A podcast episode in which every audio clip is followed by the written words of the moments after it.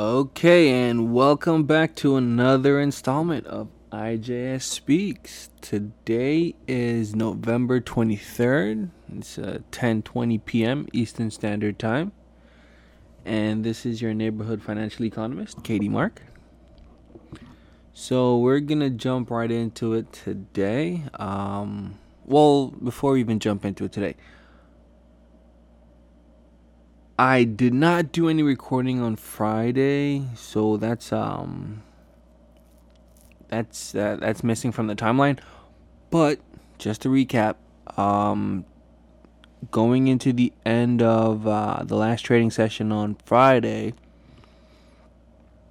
I uh I I was down to just the uh actually no I had my futures con- my futures position still on. Uh, so the uh, the euro, U.S. dollar futures, and the corn futures. Um,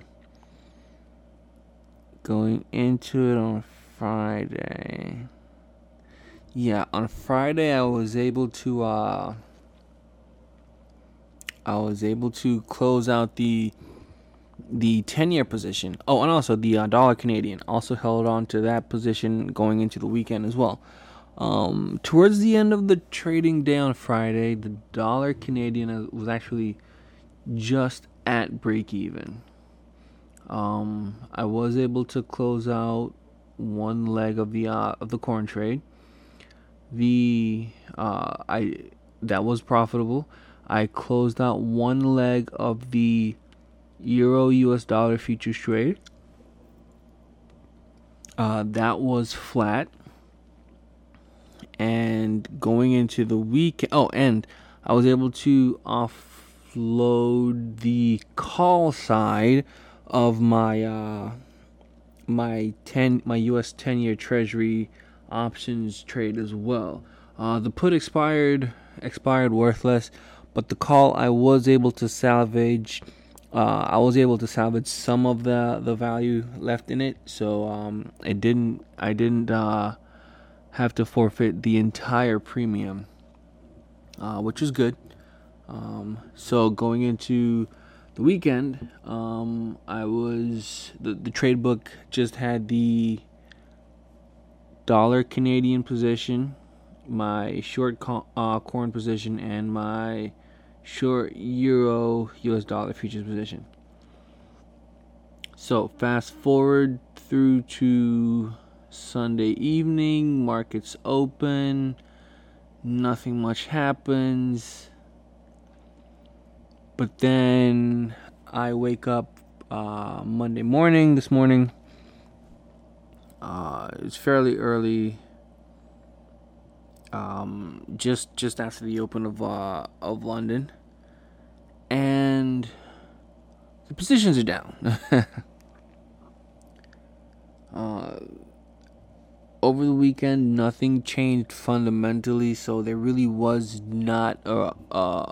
I could not justify going in and making changes um, with just one trading session underway, uh, especially especially because there were no changes fundamentally to the uh, to to the market narrative.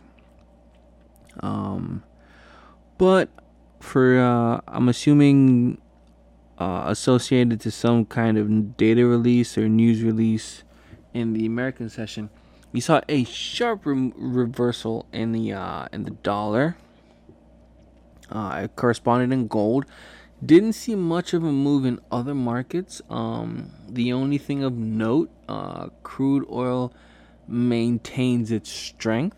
Um, kind of an oddball, but the momentum is there. So, for the energy traders, there is momentum behind the uh, the long crude oil trade. Um, not really sure how that spills over into the rest of the uh, energy complex, but as of now, crude oil is showing a bit of uh, resilience in terms of price appreciation. Uh, looking at the rest of the dashboard, no real clear signals one way or another from the dashboard. Uh, and this is um, at the end of the uh, the U.S. session, going into the Asian session. Um, I did not initiate any new uh, derivatives positions uh, this week, or as at least as of yet, simply because I'm not really getting a clear sense of direction from the uh, from the dashboard. So overall, what I'm seeing, uh, the, the the move in the dollar earlier in uh, today's trading session. Um, I can see the corresponding move in the uh, in gold, but that's about it. And that move in the dollar also, uh, I was able to uh, I was able to take profits on the dollar Canadian position because the uh, the move up in the dollar um, meant that there was a relative move down in oil. So even though both oil and the dollar were up today, the dollar was up more than oil on a relative basis. So that means that the uh, the dollar appreciated more on a relative basis than the Canadian dollar today, and so that long dollar short Canadian dollar trade, uh, I was able to uh, close that one out profitably. Um, last Friday, just as a note, um, the uh, the moral of last week's trading trading um, trading week was um, when in doubt, take profits. For me, um, I I I missed an opportunity, point blank, uh, with the uh, the ten year position. Uh, uh, so apparently overnight, when the uh, the news broke about the disagreement between the Treasury and the Federal Reserve about what should happen to some funds that were allocated for emergency lending around COVID and blah, blah, blah, blah, blah. Long story short, there's some public disagreement, and that caused a spike in markets, but more specifically in the 10 year Treasury price. And I had um, two call options and one put option on the uh, U.S. 10-year Treasury going into uh, last Friday's trading session. Uh, the positions were up at the start of trading in uh, in Tokyo. Uh, missed the opportunity to to uh, capitalize on that, and had to settle for a small loss by the end of the trading session of of New York. So, just as a side note to all traders, uh, experienced and not so much, when in doubt, take profits. A bird in the hand is worth two in the bush. Yeah, if you're up, you know, and you're running out of time in your trading session, especially uh, the options traders, yeah, go ahead and you know take profits. You can always you know do it again tomorrow. But um, so that's uh, that was the end of last week's trading session.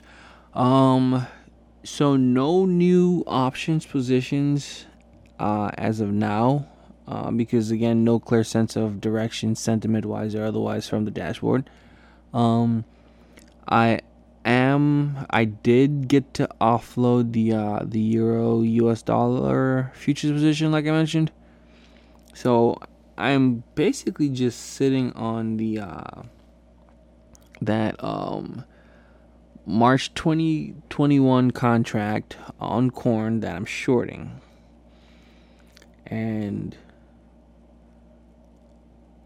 I actually had an opportunity today because I saw um, a bit of a channel forming uh, to to uh, to hedge uh, hedge a bit of a reversal. Um, and I was able to uh, to take profits, take a small profit, but profits all all, all the same on the uh, on the hedge um, in a quick trade um, late in the New York session this afternoon. But other than that, trading has been very light. Um, basically, my objective right now, going into this, going into the rest of this week, is to manage the corn position, uh, manage that off the trading uh, off, off the trading book towards the end of the week. Uh, if not, it can carry forward because with the futures contracts, the time on the uh, the time to expiration on the contracts are a lot longer than typically with the um, with the options contracts.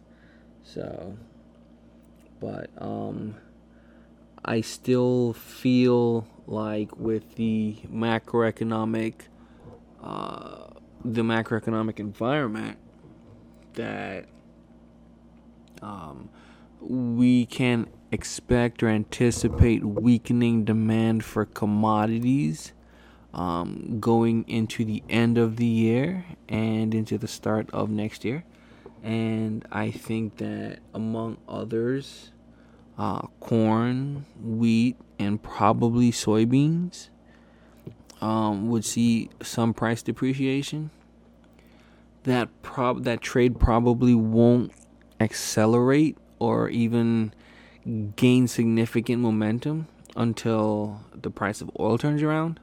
Um, gold as a commodity is already showing weakness, uh, but crude oil again has just been unexplainably resilient in an environment that the macro fundamentals really do not support higher oil prices right now. But again, markets can remain irrational a lot longer than traders can remain solvent. So, um, regardless of what the fundamental analysis says, the technical analysis says that um, oil prices are uh, there's momentum behind the trade, and if there's momentum behind the trade, then ride the wave, right?